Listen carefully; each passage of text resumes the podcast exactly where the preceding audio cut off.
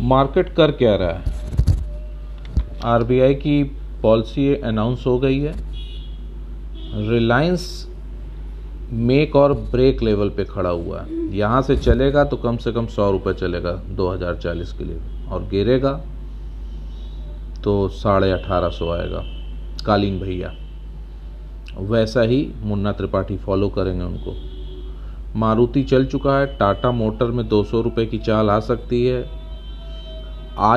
सी में मैंने कल कहा था कि ये चलेगा।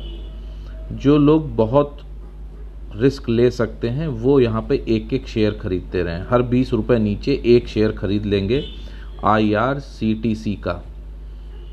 कोशिश करेंगे हम लोग सत्रह सौ रुपये के ऊपर बेचने की। बाकी जूनियर बीज आप लोग को बताया था, वो आप लोगों ने ख़रीदा है, बढ़िया किया है।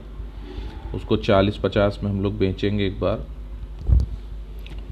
और किसमें देखा, शाम की दवा लेते रहिए। मैकडॉवल की बात कर रहा हूँ, यूनाइटेड स्प्रिट्स की, उसको ख़रीदना है। एमजीएल को एक एक शेयर ख़रीदते रहिए। और गोदरेज सीपी कंज्यूमर ये भी साढ़े सात सौ जब ब्रेकआउट करेगा सेवन सिक्सटी के ऊपर तो मुझे लगता है, ये आठ सौ रुपये की तरफ़ चलेगा।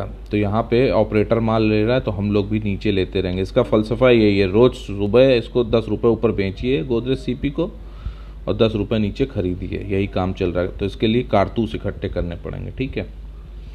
Okay thank you